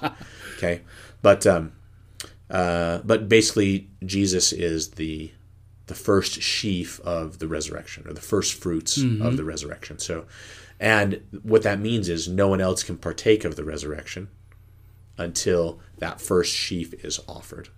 Right. And he and Jesus says that to uh, to Mary in the garden. He says, "I." Uh, he says, "Don't hold me." Some of the, the translations say, "Don't touch me," but that's not what he was intending. I don't believe. It says, "Don't hold me," as in, "Don't hold me back." Um, I need to go uh, present myself to the Father, right? As that, as that first sheaf of the resurrection, and then once that is done, then other uh, other folks can partake of the resurrection too. Gotcha. So so that was fulfilled there as well. So um, really uh, really amazing stuff. Now, um, uh, how is it uh, how is it uh, celebrated? Uh, you know these things. Well, the uh, the modern the modern celebration uh, really is uh, in a seder. So seder, Passover seder, is a seder means an ordered meal. So they have this symbolic meal, and there's kind of these uh, parts. It's kind of like a play almost, and you know the father will say something, and then the family will say something, and then you know the children will say something, and there's kind of a script that you read, and um, in a lot of ways, I the the seder is very much like the endowment and uh, the the reason for that actually I'm gonna I'm gonna read. Let's see if I wrote it down. Uh, let's see. Well, it's in Exodus 13 somewhere. okay. So one of one of the commandments uh, connected to Passover is that you are supposed to teach this to your children Right. Forever. And you're supposed to do these things and you know keep this as a memorial forever. Um, that's how important it is. So in uh, exodus 13 starting at verse 14 um, let's see actually. Okay. Yeah no i'm going to read i'm going to start at verse 8 so um, just before that, he's talking about seven days of unleavened bread. And uh, verse 8 says, And thou shalt show thy son in that day, saying, Um, and by the way, this I'll, I'm going to back up to five. Sorry. No, Exodus 13 verse 5. It says, "When um, when the Lord shall bring thee into the land." Okay. So when the Lord brings them into the land, um, was there anyone who was brought into the land who actually experienced what happened in Egypt? No, because they all the old generation died off in the wanderings. No one except uh, Joshua, and Caleb. Yep. That's it. So, but even though even though n- none of the people there uh, who will be brought into the land actually experienced it, uh, this is the commandment that they're given. It's really amazing. And thou shalt show thy son in that day, saying, This is done because of that which Jehovah did unto me when I came forth out of Egypt. See, so um, even nowadays, like you are, uh, the commandment is that when you have your family sitting around the table and you're eating unleavened bread and lamb and bitter herbs, and uh, you know you you tell the story, you're supposed to tell your children, this is what God did for me when I came out of Egypt, and and every generation is supposed to tell, this is what God did for me when I came out, when He took me out of Egypt throughout your generations. Because um, one um, uh, one our ancestor story is our story. Yep. uh, and two um, this is uh, this is a and we've mentioned it several times this is a personal story that gets told over and over you know in the endowment it says uh, each of you is supposed to consider yourselves as though you were Yep. adam and eve right? We weren't adam and eve and yet we and yet we are adam and eve and this is a story about us. And we are learning uh, you know we are taking upon ourselves this the identity of our ancestors and and going through the things that they went through and learning about the things that they experienced. Uh, in hopes that we can have the blessings that they had right? And so when we uh, when the seder um, when the seder meal is done and we tell the story and we go through these this uh, ceremonial reenactment of that night each of you is to consider yourselves as though you were there in Egypt right? And you were freed and you tell your children this is what God did for me personally. You know, that's one of the things I love about Mormonism is that you can always tell where God has been because he leaves an impression that lasts for generations, and preceding generations harken back to it. We do this with our youth, right? And this this will ring true especially in the LDS church. How many times have they went back Trek. and reenacted Trek, right? Yeah, Why would you do that? It's that the is same thing. It is God was in the details of that. How do I know? Because his impression is so defined that we now have successive Echoes generations through the generations going back to reenact those things, to have an appreciation, to have that experience. It's the same thing he did with the Jewish nation, with Israel. Reenact this. This is just it's just like he went through it. It's just like the endowment. That's exactly because you're going to pass through what the ultimate ancestor passed through yeah to get here. That's right. Yeah, it's like the. Uh, I mean, I'm reminded of uh, lectures on faith. I think it's six or seven. I can't remember now, but it's basically like you want you want the the blessings that your ancestors had. Mm-hmm. You do what they did, Yep. and and it is vain for you to think that you can have the same blessing without the same sacrifice. You do what they did, you'll get the blessing they got. And That's it. That's the rule. And I think it's also a, a, a fulfillment of that promise where, you know, the hearts will be turned to the fathers and the hearts of the children shall be turned to their fathers and their fathers to their children. Yeah. I think that is very much a part of that because what better way to have your heart turned to your ancestors than to Oh, yeah. do as they did, to Yeah. experience what they experienced? And if I'm not mistaken, the Seder meal has some pretty bitter herbs. You're going to right. recoil at the experience just like your ancestors did. That's right. Yeah, yeah, it's beautiful, beautiful. But that uh, that like welding link between the generations is built into the commandments surrounding surrounding uh, the observance Yeah. of Passover. So, um, yeah. Now there's uh, so the Seder. Like I said, the Seder is in Seder is found in a book called the Haggadah. The Haggadah Haggadah means the telling. So this this contains and I'm holding one here for those of you who can't see, but the Haggadah is contains the the story of Passover, which they're commanded to tell, and also kind of the instructions for the meal. Right. Um, and uh, yeah, it involves these symbolic elements. The main, uh, you know, the symbolic elements that are required uh, by the scriptures are uh, lamb, unleavened bread, and the bitter herbs. And you mentioned uh, bitter herbs can be many things, but traditionally that involves horseradish. And um, and the tradition with that is that you're supposed to take like the size of an olive, like, and it's uncomfortable, right? And it's supposed to be. It's supposed to bring you to tears, you know. Yep. and it does.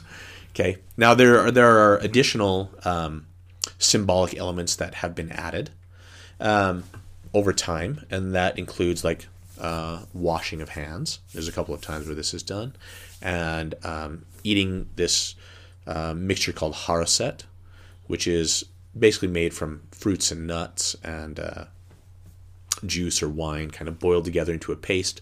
And this is to remind them of like the mortar that they made bricks with Right. and stuff. Okay. Um, and there's also these uh, these cups of wine. Uh, tr- the tradition is four cups of wine at various points throughout the meal. Um, and uh, so, a little side note on that, by the way. Um, I don't know if you have you have you ever have you seen um, Don Don Bradley's book, uh, The Lost 116 Pages. I've seen it. I've never read it. Excellent book. Highly recommend it. Um, he has some really interesting um, historical background that has been dug up about the contents of the lost pages. And um, at least one of the interesting details uh, that's lost is that at the time um, when Lehi uh, and his family make their exodus from Jerusalem, it is during this festival of the Jews and uh, there's good evidence um, from there's good evidence that this was that Lehi probably left during Passover, and uh, the fact that uh, the fact that Nephi found Laban drunk uh, in the streets probably is because he was out. He's probably had more than four cups of wine, but anyway, but it was probably connected with Passover. And there's a lot of actually uh, Passover imagery kind of in the, the exodus of Lehi and his family. So. So there's a little Mormon, another another Mormon uh, connection there. So um, anyway, um, the uh, the Seder um, is interesting because n- nobody actually knows who wrote the Seder. There's there's many different kind of versions um, that have come up over the years, but but we know that it's uh, about two thousand years old, at least. Interesting though. Just a smidge. Yeah. Interesting though is um, um, many many things in Christianity uh, and Mormonism included um, have you know either I will say continued uh, continued or borrowed symbolism and elements uh, from Judaism.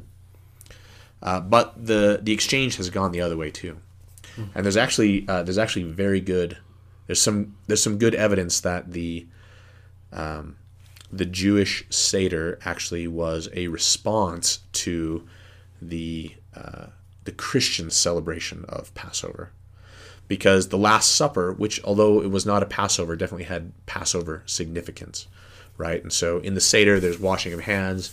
In the Last Supper, there's washing of feet. Um, there is the the bread. There's the wine, right, which is in the Seder too. There's um, um, Jesus dipping his his uh, bread into some sort of dip, the sop it says, right? And of course, uh, Judas dips with him. Right. But uh, but in the in the seder, there's these the haroset. Like I said, they actually dip into the haroset, and also there's salt water um, that's vegetables are dipped in at another time. But um, so there's all these, uh, and there, there's several cups actually of wine.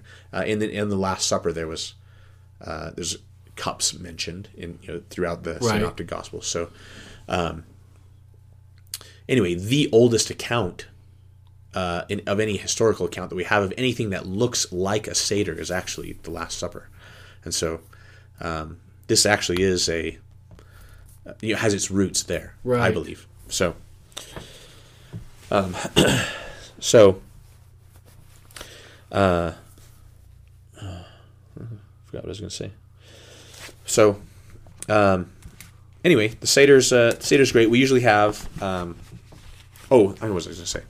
So there is there is some controversy um, about uh, whether or not you should have lamb uh, in modern times. So rabbinic Jews um, they definitely frown upon um, eating lamb uh, during the seder, and a big part of that is because they have no temple. No absence of a temple. yeah. Right. And they say uh, uh, there are some verses in Deuteronomy that, um, uh, if you read it one way, seems to say that um, uh, that the the Passover needs to be killed at the temple. And in second in second temple times, like in Jesus' day, that is kind of the practice. At least for the people who were living in uh, Jerusalem, they would bring their lambs to the temple to kill them and then take them home and, and eat them. Um, but uh, I don't want to get into the details there. But uh, uh, but this is in Deuteronomy 16, and I, and it, anyway, I think Deuteronomy 16 is actually describing the um, the n- national celebration of Passover versus the individual familial celebration of Passover, which is described in Exodus 12 and 13.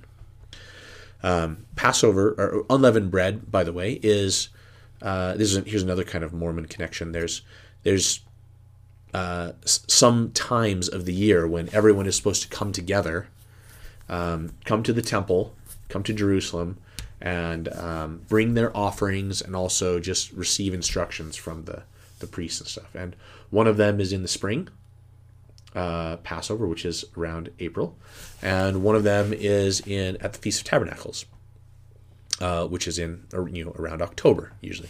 So, um, although the uh, you know the LDS General Conference, you know they're around the beginning of April and the beginning of October, they're not they don't always line up with unleavened bread and tabernacles, but uh, there's definitely an echo there. The other time, the other, the third time when, uh, and this is supposed to be, this is just for the men. Other people, you know, the women are allowed to. There's no restriction there, but the men are required to show up and bring their offering, represent the family, and um, bring their offerings, like I said, and you know, receive instruction and stuff. The other time is uh, Shavuot or the Feast of Weeks, so which is uh, coming up soon, and yeah, you're gonna you're gonna give us a talk there Yep. at the uh, the Restoration Torah Conference. We'll talk more about that next time, I guess. But uh, um, anyway, there's controversy about uh, about that, but I am convinced that um, although there are you know sacrifices and stuff that were supposed to be done by the Levites and done in the temple, and you know Joseph Smith himself said uh, someday those things are going to be done again. When again, and and Joseph Smith says the same things that the rabbis say, which is when the temple is built, um, when there's a, a proper place to do um, these Aaronic things, that there will be a renewal, um, at least partly of the uh, the animal sacrifices as part of the restoration of all things. Um, however, when I read the when I read Exodus and read about the the Passover lamb, there's there's no Levites involved. It's just the father of every family is supposed to do it. There's no temple involved. You do it at your at your house. And so we we do that. We have uh, you know a lamb that we've raised.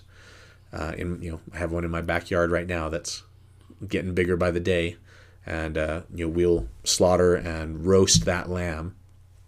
I built an oven in our backyard, so and that'll feed. Excuse me, that'll feed. Well, we usually have uh, something like sixty to seventy people Wow. who come and of course we, we don't only eat the lamb but we eat the lamb and and then uh, eat the uh, the bitter herbs and the matzah and, and the haraset and, and the glasses of wine and, and have the seder and it's a it's a good experience That's awesome. And so when are you doing that this time? so this uh, this year um, it's going to be April 5th the evening of April 5th The evening of April 5th. Yep. Um, uh, will be uh, Passover, Passo, the day that the quote the day of Passover, or the day that the lamb is killed, is going to be the fifth. But then, uh, as the fifth goes into the evening, you know, after sundown, then that becomes the the fifteenth day of the first month, which then is the first day of unleavened bread, which is uh, when the lamb is supposed to be eaten. So the lamb is killed on the fourteenth and then eaten uh, with the the matzah and the bitter herbs on the fifteenth, the evening of the fifteenth. Wow. So, It's got to be an emotional experience. oh, you can't. Uh, yeah, you know, um, I'm definitely not a vegetarian, uh, and I have no problem going to the store, you know, and buying this, uh, you know, processed, bloodless, gutless, hairless, odorless uh, piece of meat, you know, wrapped in styrofoam and uh, you know, plastic wrap or whatever, faceless. Um, but yeah, the first time, uh, the first time that I, you know, actually slaughtered a lamb for my family to eat, uh, it was hard, and it still is hard. I, I don't, I don't do it that often. I mean, do it once, once a year, you know. Uh, I, I didn't know if I could do it the first time. Actually, I mean, Right. is- is- which is but it was it was a little it was surprising actually we mentioned that before like i didn't i didn't i didn't really think about it i didn't anticipate having a problem but man when i when i uh you know went to uh you know we cut its throat you know to slaughter it but uh, that was it took a long time for me to get up the the courage, you know, I guess. I don't know if courage is the right word, but just the uh, the strength to do it, and then and then the loss that I felt was just palpable too. Yeah. Yeah, and again, I think that's designed for a reason, right? Yeah. That's that's to show you if you feel this way about an animal. Imagine essentially having to offer up your own firstborn who did nothing wrong, Yeah, lived the perfect life. yeah, yeah. I have my uh, until uh, until my when my kids are young. Um, I I don't really you know when they're really little I don't really want them out there. watching. Right. It's hard to understand, but um, but as soon as they're eight, before that, if they're interested, they can come watch. But after they turn eight, they're required. Like you have to see what is being done on, your, behalf. Now you are, you know, now that you're old enough, you're going to be accountable. You need to understand, and I think that's a that's a powerful image. You know, Absolutely, it is. Yeah, and I hunted for a long time. I hmm. stopped hunting mm-hmm. about five years ago, and mainly because I got lazy. I'll mm-hmm. admit the the last time I woke up in October to a foot of snow up in the mountains, I'm like, yeah, what are we doing here? what are we doing? But no matter how many times I went hunting, there's still that twinge. I mean, there's still that whew, that feeling, and and I think that's healthy. I think that's good. have. Yeah, I think it's healthy. Yeah, I think that's healthy. I think I think it does two things. You become truly grateful for that animal. You you become truly grateful. The the idea that, that this is something anyone would take joy or pleasure in is is a silly silly thing. Now I'm sure that there are those and them I would question ever having them around my kids. right. But yeah, so this isn't something that's taken lightly, and I could tell by the way you know you looked that, that that's something you take pretty seriously and it weighs on you. Yeah, absolutely. So anyway, we usually have uh, we usually start. It's kind of an all day thing. We'll have people show up uh, at the house around noon, and then there's all kinds of preparations. Yeah, cutting up vegetables, and we we have a big, you know, the um, the kitchen turns into a big matzo making factory. We basically mix up dough and roll it out flat, and uh, uh, bake it or uh, you know cook it in pans or things like that. And so I mean we just cook you know hundreds of pieces of matzah, and uh, people are chopping up vegetables and getting tables set. Pe- people are outside, uh, you know, um, skinning and gutting and roasting uh, the lamb, and so it's kind of a, a production, and it's a, an all day thing, and it's it's great. So um, that's what we do to uh, celebrate, basically. Um, and then, of course, and then we actually just eat matzah the the whole week, you know. Right. So, um, yeah, it's good. We are this year. We're actually going to. Um, uh, there's a, a lady in uh, the ward uh, where I live who's has this enormous nativity set um, collection. So on um, the evening of the April fifth, we're going to have the uh, the seder and all of that, and then um, the morning of April sixth, uh, we're going to go look at uh, all these. Nat- she's going to set out these nativity sets for us to come and take a look at. So that'll be that'll be fun. That's awesome. Well, dude, that's good stuff. Yeah, yeah. No, I one other thing I will say is that this um, first fruits. Uh, this, like I said, it's on. Uh, I, I subscribe to the uh, the Karaite uh, idea, which is also the Sadducee idea, which is that it's supposed to be on the Sunday during Okay. unleavened bread. Okay. So, um, uh, actually, I I just remembered something else I wanted to mention. This is a nice segue into it. But um, this actually, this is um, this is Easter. right. Easter is uh, not always, but almost always um, the Sunday during Passover. the Feast of Unleavened Bread. yeah. Yeah. Feast of Unleavened Bread. Sorry. Yes, to be to be precise, To- which is yeah. which is in common parlance often called Passover, a week of Passover. Um, so that's fine. Now, interesting thing about that though is the uh, at the council. I mean, this goes to this goes to the great apostasy here. We're going to talk about the great apostasy a little. We're going straight to the Nicaea, aren't we? Yeah, yeah. So 325, um, Council at Nicaea. Uh, Constantine is presiding. And um, one of the big things that they attempt to accomplish here, well, let me back up here. Uh, when you know when Mormons talk about the great apostasy, there's a couple of parts to it, right? One is um, there's like physical persecution, and uh, you know the apostles are being killed off, and you know maybe other other priesthood leaders, right? So there's this interruption in the uh, Right. transmission of Priesthood. of priesthood. Um, and then the other thing that we often talk about is this this corrupting influence of pagan Greek Greek uh, pagan and philosophical ideas, you know, corrupting Right. doctrine and things like that. Um, the thing that we don't talk about though is that there was there was an intentional, and this happened at Nicaea, which was the first the first council, um, as far as I know, like the first um, church council. But one of their goals was we got to figure out how to get rid of all of this Israelite stuff that is encumbering the church. And we want the church to be non Israelite as possible. We want to have nothing in common with those detestable Jews.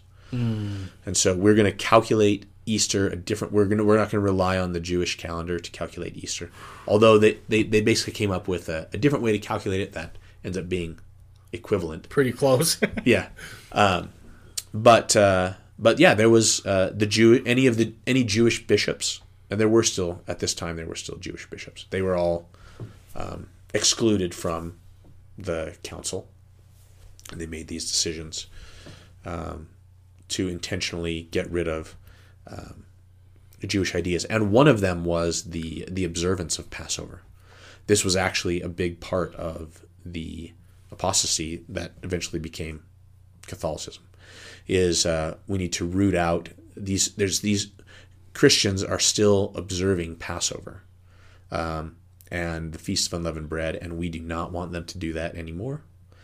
Um, and you know we're going to we're going to celebrate Easter, and eventually you know this this turns into uh, egg laying rabbits, uh, you know celebrating Right. the resurrection, which is just so so weird. But uh, um, but we'd rather have that than anything to do with like Exodus and right. and uh, the symbolism uh, involved there.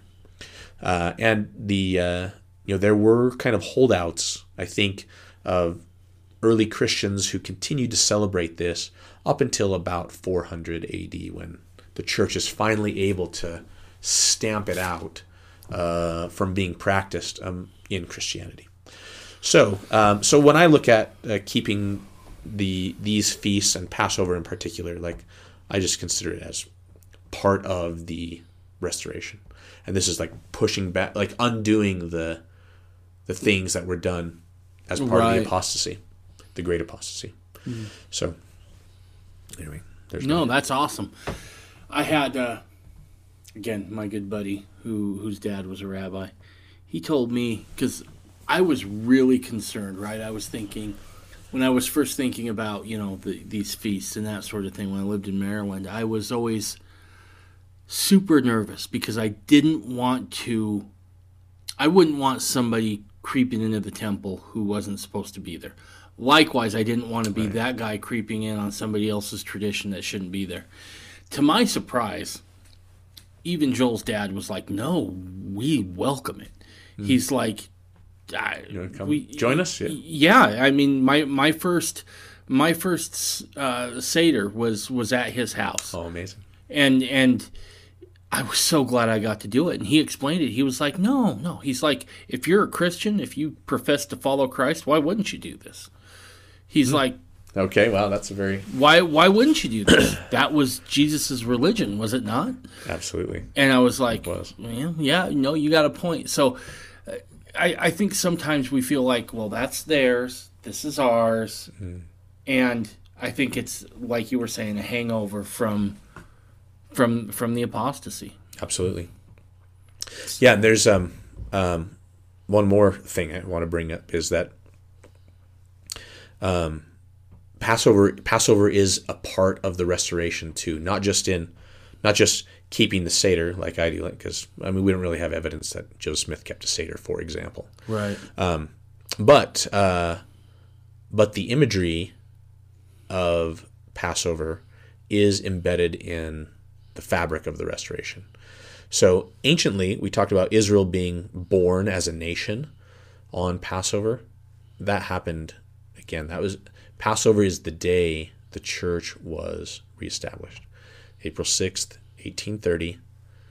Um, the uh, April sixth, eighteen thirty was the thirteenth of the first month, but they the meeting was into the evening, so it was on the fourteenth. It was on Passover Wow. when the church was um, reestablished in the latter days.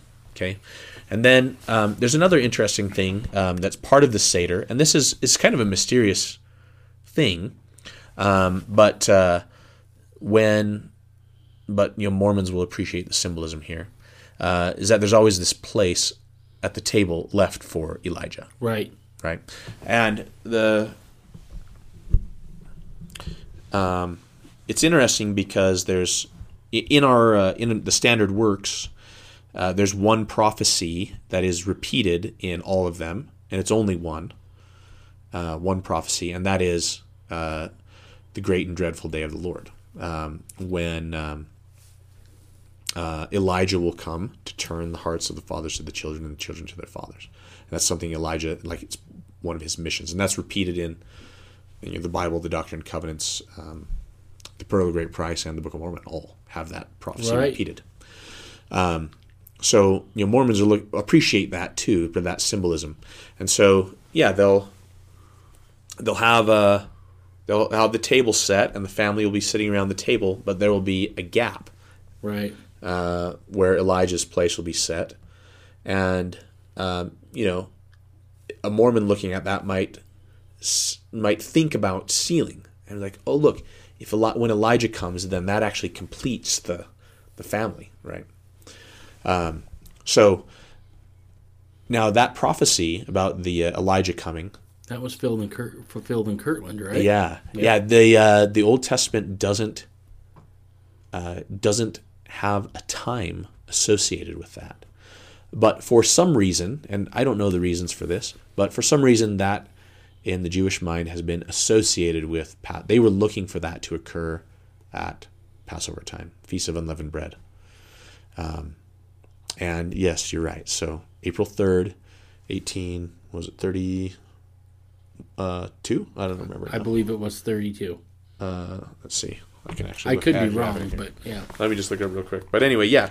Um right the uh the uh dedication of the kirtland temple elijah comes um and uh, uh that's good. Mm, oh gosh. Well it doesn't matter uh I'm just looking here through the Seder. There's a couple other things I want to mention that uh, are just kind of cool. Um, oh, here it is 1836. April 3rd, 1836. Um, okay. Uh, another one, another big one is that the Passover is uh, when you when you're slaughtering the lamb, you're not allowed to break any bones. And um, Jesus fulfilled this too because you know when he was crucified, uh, actually the uh, you know the Roman soldier came to break Right. his legs to make sure that it was done, but decided to poke him with a spear instead, and and he was dead already, and so Right. no bones were broken. So this was fulfillment of that um, that Passover ritual as well. So anyway, amazing stuff. So yeah, so we have those uh, you know those other um, fulfillments in as part of the restoration. These the uh, establishment of the church, um, the birth of the Latter Day Church, and the uh, the visit of Elijah there. So it's pretty cool stuff. That's awesome. So that book, the uh, The Haggadah. the Haggadah, is that available online somewhere? You can get them online. This one is one. This one is one that uh, um, that my father put together. Actually, Okay. he edited and compiled this, and then um, and then I've kind of added to it uh, since, and added some you know extra, added recipes to the back and stuff for the matzah and other things. So, um, but if you'd uh, if you'd like a copy, I'll leave this one with you. Oh, thank you. I have Ke- Kevin Kraut prints these for me. Oh, does he? So, if anyone wants uh, a copy of my Haggadah, you just go to uh, Old Pioneer Press in Santaquin, Utah, and Kevin Kraut. Look, I've got some uh, some Haraset on there that someone spilled. it's all good. So, It's all good. um, and ask uh, ask if you can if he'd print you out a copy of Joshua Erickson's Nice. Passover Seder. And And, he'll know exactly Yeah. what, you, what you're talking about. yeah, Dude, I'll I'll tell you what. As we went through these, I'm continually amazed at how many episodes in the restoration historically just continue to land on these days Oh, yeah. over and over and over.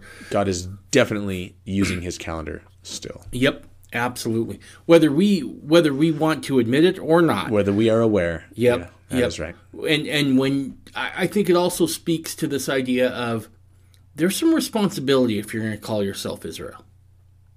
There there are things that that are required of you, and even if you think that you don't want to do those things, if you're really committed, you'll find yourself there, Yeah. whether you want to or not. Yeah. and that's just just kind of the way it is. And yeah i'm i'm just continually amazed at the precision at which it's all it is all unfolded to to stay in in lockstep with that so and this was the last one of these right No, one more. what weeks Yet Feast of Weeks. okay Also All known right. as Shavuot, also known as Pentecost. nice nice all right did we miss anything anything I think else? that's oh, there's much more that we could talk about as far as is one- details, but this is this is a good overview. Yeah. Awesome. All right, well, dude, I as always I Okay. appreciate yeah, it. It I was a love pleasure. Thank Bye, you. everybody.